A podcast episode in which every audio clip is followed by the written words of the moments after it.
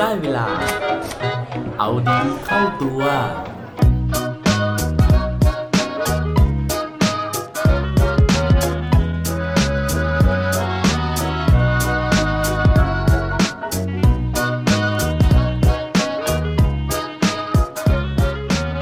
อะไรเอ่ย ยิ่งถูกตัด ยิ่งเพิ่มขึ้น สวัสดีครับ พบกับผมชัชวานแสงปรีดีกรและรายการเอาดีเข้าตัว รายการที่จะคอยมาหมั่นเติมวิตามินดีดโดยเรื่องราวแล้วก็แรงบันดาลใจ เพื่อเพิ่มพลังและภูมิต้านทานในการใช้ชีวิตให้กับพวกเราในทุกๆวัน เช่นเคยนะฮะหลาย ๆ ครั้งเวลาที่เรารู้สึกไม่มีกำลังใจนะฮะรู้สึกท้อแท้หรือว่ารู้สึกว่ากำลังล้มเหลวนะครับการได้ฟังเรื่องราวของคนที่เคยล้มเหลวมาก่อนนะฮะแต่ว่าสามารถที่จะกลับมายืนได้อย่างสง่างามนะฮะมันช่วยเพิ่มกำลังใจให้เราได้เป็นอย่างดี วันนี้ก็เหมือนเดิมนะฮะ ผมมีเรื่องราวของคนคนหนึ่งนะฮะที่วันหนึ่งเนี่ยได้พบกับความล้มเหลวนะครับ แต่ว่าสามารถกลับมายืนได้นะฮะในจุดที่สูงกว่าเดิมนะครับ เรื่องราวของเขานะฮะมีคนยกให้เป็นหนึ่งใน the greatest comeback in history นะฮะหรือว่าการที่สามารถที่จะชุดตัวเองนะฮะให้ขึ้นกลับมาเนี่ยยืนณจุดที่สูงกว่าเดิมได้อย่างยอดเยี่ยมยิ่งใหญ่คนหนึ่งในประวัติศาสตร์ จะว่าเป็นประวัติศาสตร์ก็อาจจะไม่ถึงขนาดนั้นนะฮะผมก็แปลตามคำภาษาอังกฤษนะครับ เพราะว่าจริง ๆ แล้วผู้ชายคนนี้เนี่ยยังมีชีวิตอยู่นะฮะผู้ชายคนนี้ชื่อว่า Hugh Herr ครับสำหรับ Hugh Herr นะฮะเขาก็เป็นเด็กธรรมดาทั่วไปนะฮะแต่ว่าสิ่งที่ไม่ธรรมดาเลยก็คือ เรื่องของการที่เขาชื่นชอบการปีนเขามากๆ โดยที่ตอนอายุ 8 ขวบนะครับ เขาสามารถที่จะพิชิตยอดเขาที่มีความสูง 3,800 กว่าเมตร เหนือระดับน้ำทะเลไปได้แล้วนะฮะ ในขณะที่ตอน 8 ขวบนะครับ ผมเนี่ยยังปีนกองหินกองทรายแถวบ้านอยู่เลยนะฮะ ทีนี้นะครับตามประษาคนที่ชอบปีนเขานะครับ มันก็จะต้องมีเรื่องของการที่ challenge ตัวเอง หรือว่าท้าทายตัวเองด้วยการตั้งเป้านะฮะ ให้ปีนสูงขึ้นสูงขึ้นเรื่อยๆนะครับ เพราะฉะนั้นในวันหนึ่งนะฮะในปี 1982 นะครับ Hugh Herr เนี่ยในวัย 17 ปีนะฮะก็ชวนเพื่อน 1 คนนะครับไปปีนเขานะฮะซึ่งชื่อว่า Mount Washington นะครับในรัฐนิวแฮมป์เชียร์ทีนี้ระหว่างที่ปีนปีนขึ้นไปนะครับ ก็ปรากฏนะฮะว่าเจอโชคร้ายนะครับก็คือมีพายุหิมะเนี่ยเข้ามาพอดีนะฮะซึ่งพอพายุหิมะมาปุ๊บเนี่ยท้องฟ้ามันก็มืดไปหมดเลยนะฮะรวมถึงมีเรื่องของหิมะเนี่ยที่ตกมาอย่างหนักนะครับ และด้วยความที่อากาศก็หนาวนะฮะ แล้วก็ลมก็แรง รวมถึงจำนวนหิมะเนี่ยที่มันค่อยๆ พอกพูนสูงขึ้นนะครับ ก็ทำให้เขาเนี่ยไม่สามารถที่จะเดินหรือว่าปีนเขาต่อไปได้นะฮะ ก็ต้องหยุดอยู่กับที่เฉยๆ ซึ่งพอหยุดอยู่กับที่เฉยๆครับ หิมะเนี่ยมันก็ทับถมลงมาทับถมลงมา จนสุดท้ายเนี่ยเกือบจะฝังตัวเขากับเพื่อนเนี่ยอยู่ใต้หิมะนั้นเลย วิธีการแก้ปัญหานะฮะที่เขาสามารถทำได้คือว่าเขาพยายามใช้มือนะครับขุดหิมะนะฮะให้กลายเป็นโพรง เพื่อที่ตัวเองเนี่ยจะได้หลบอยู่ในช่องโพรงนั้นนะครับ แล้วก็ตัดสินใจที่จะกอดกันกับเพื่อน เพื่อที่จะเพิ่มความอบอุ่นให้กับร่างกาย แต่ว่าด้วยความหนาวระดับพายุหิมะฮะซึ่งเขาบอกไว้ว่าอุณหภูมิเนี่ยติดลบถึง 20 องศาเซลเซียสนะครับเพราะฉะนั้นเนี่ยการกอดกันเนี่ยมันแทบจะไม่ช่วยอะไรเลยนะฮะ แต่ว่าโชคดีก็ยังพอจะมีอยู่นะครับ ก็คือว่าในระหว่างที่กำลังกอดกันหนาวกับเพื่อนนะฮะปรากฏว่ามีหน่วยกู้ภัยนะฮะซึ่งไปพบเห็นรอยเท้าของทั้งสองคนนะฮะซึ่งอันนี้ผมไม่แน่ใจว่าเห็นยังไงนะเพราะว่าโดยความคิดของผมเนี่ยรู้สึกว่าพอหิมะมันตกครับมันน่าจะไปกลบทับรอยเท้าเหล่านั้นแล้วนะฮะแต่ว่าในเรื่องที่เขาเล่าให้ฟังเนี่ยเขาบอกว่าหน่วยกู้ภัยนะฮะเห็นรอยเท้าของเขาแล้วก็เดินตามมาเรื่อยๆนะฮะจนสุดท้ายเนี่ย ก็มาพบ 2 คนนี้นะครับกอดหนาวกันอยู่ในโพรงที่ขุดขึ้นมา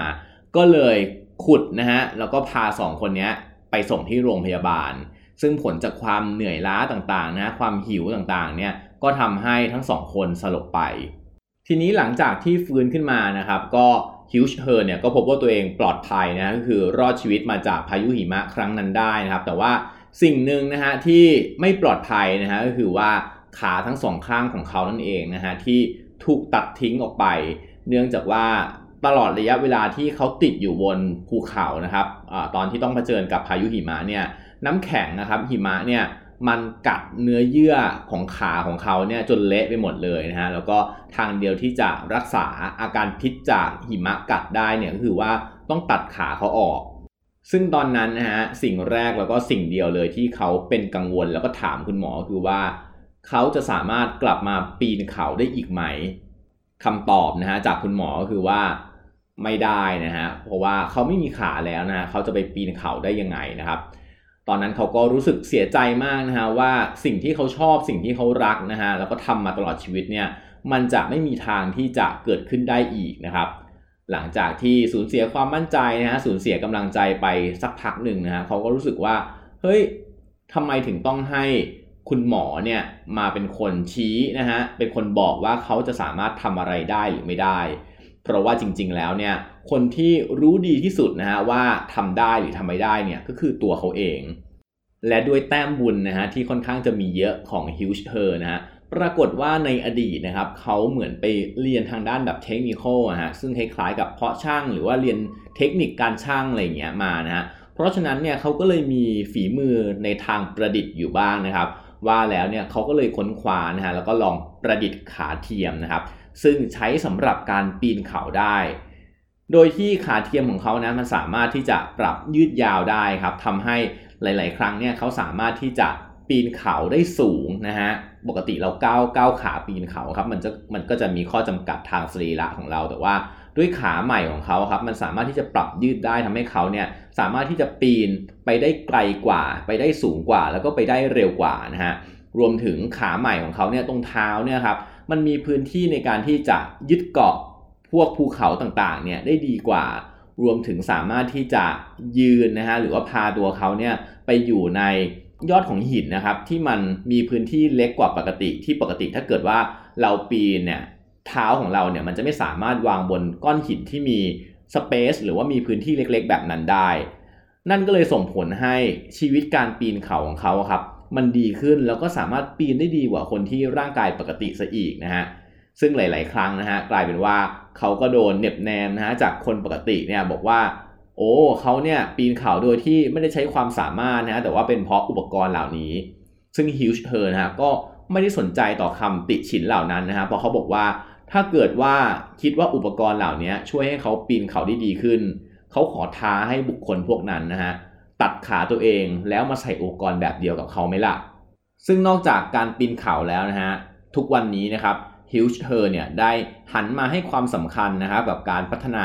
กายอุปกรณ์นะฮะหรือที่เรียกว่าไบโอนิกโดยในปัจจุบันเนี้ยเขานอกจากจะเป็นอาจารย์นะฮะอยู่ที่ MIT แล้วเนี่ย เขายังได้ร่วมมือกับสถาบัน MIT ที่เขาสอนอยู่นะฮะในการที่จะพัฒนาอุปกรณ์ต่างๆ เหล่านี้นะครับเพื่อที่จะพัฒนาคุณภาพชีวิตให้กับนักปีนเขารวมถึงพัฒนาคุณภาพชีวิต ให้กับคนพิการอื่นๆด้วย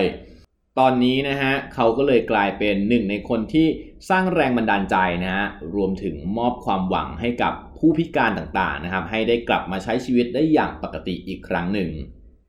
เรื่องราวของเขานะฮะได้สอนให้เราได้รู้ว่า ชีวิตของคนเรานะครับ เมื่อเจอกับสารพัดปัญหานะฮะมันมี 2 ทางเลือกเสมอ นั่นก็คือ การที่เราตัดสินใจว่าจะยอมแพ้หรือไปต่อ แต่ในกลุ่มคนที่ประสบความสำเร็จระดับโลกนะฮะไม่มีใครนะครับ เลือกที่จะยอมแพ้เลยแม้แต่คนเดียวนะฮะสำหรับฮิวช์เธอเองนะฮะแม้ว่าขาของเขาจะถูกตัดไปนะครับ แล้วก็ต้องใส่อุปกรณ์นะฮะที่เหมือนกับขาหุ่นยนต์นะฮะขาเครื่องกลนะครับ แต่ว่า ส่วนที่มันเพิ่มขึ้นมาคือหัวใจของเขานะฮะที่มันใหญ่ขึ้นใหญ่ขึ้น ทุกครั้งที่เขาเจอปัญหา หวังว่าคุณก็เช่นกันนะครับ ทุกครั้งที่เจอปัญหานะฮะทุกครั้งที่เราสูญเสียอะไรไป ขอให้เชื่อว่าสิ่งหนึ่งที่เรายังมีอยู่นะครับ ก็คือว่าสมองและหัวใจของเราครับ และปิดท้ายวันนี้ด้วยโคดดีโคดโดน เขาบอกไว้ว่า the heart is a muscle and you strengthen muscles by using them the more I lead with my heart the stronger it gets หัวใจนะฮะก็เป็นกล้ามเนื้อประเภทหนึ่งนะฮะ เพราะฉะนั้นยิ่งเราใช้มันนะฮะ กล้ามเนื้อมันก็จะยิ่งแข็งแรงครับ อย่าลืมกลับมาเอาดีเข้าตัวได้ทุกวันจันทร์ พุธ และวันศุกร์ รวมถึงฝาก subscribe เอาดีเข้าตัว podcast ในทุกช่องทางที่คุณฟัง รวมถึงกดไลค์กดแชร์ ในทุกโซเชียลมีเดีย Facebook IG และ Twitter สุดท้ายนี้ have a good day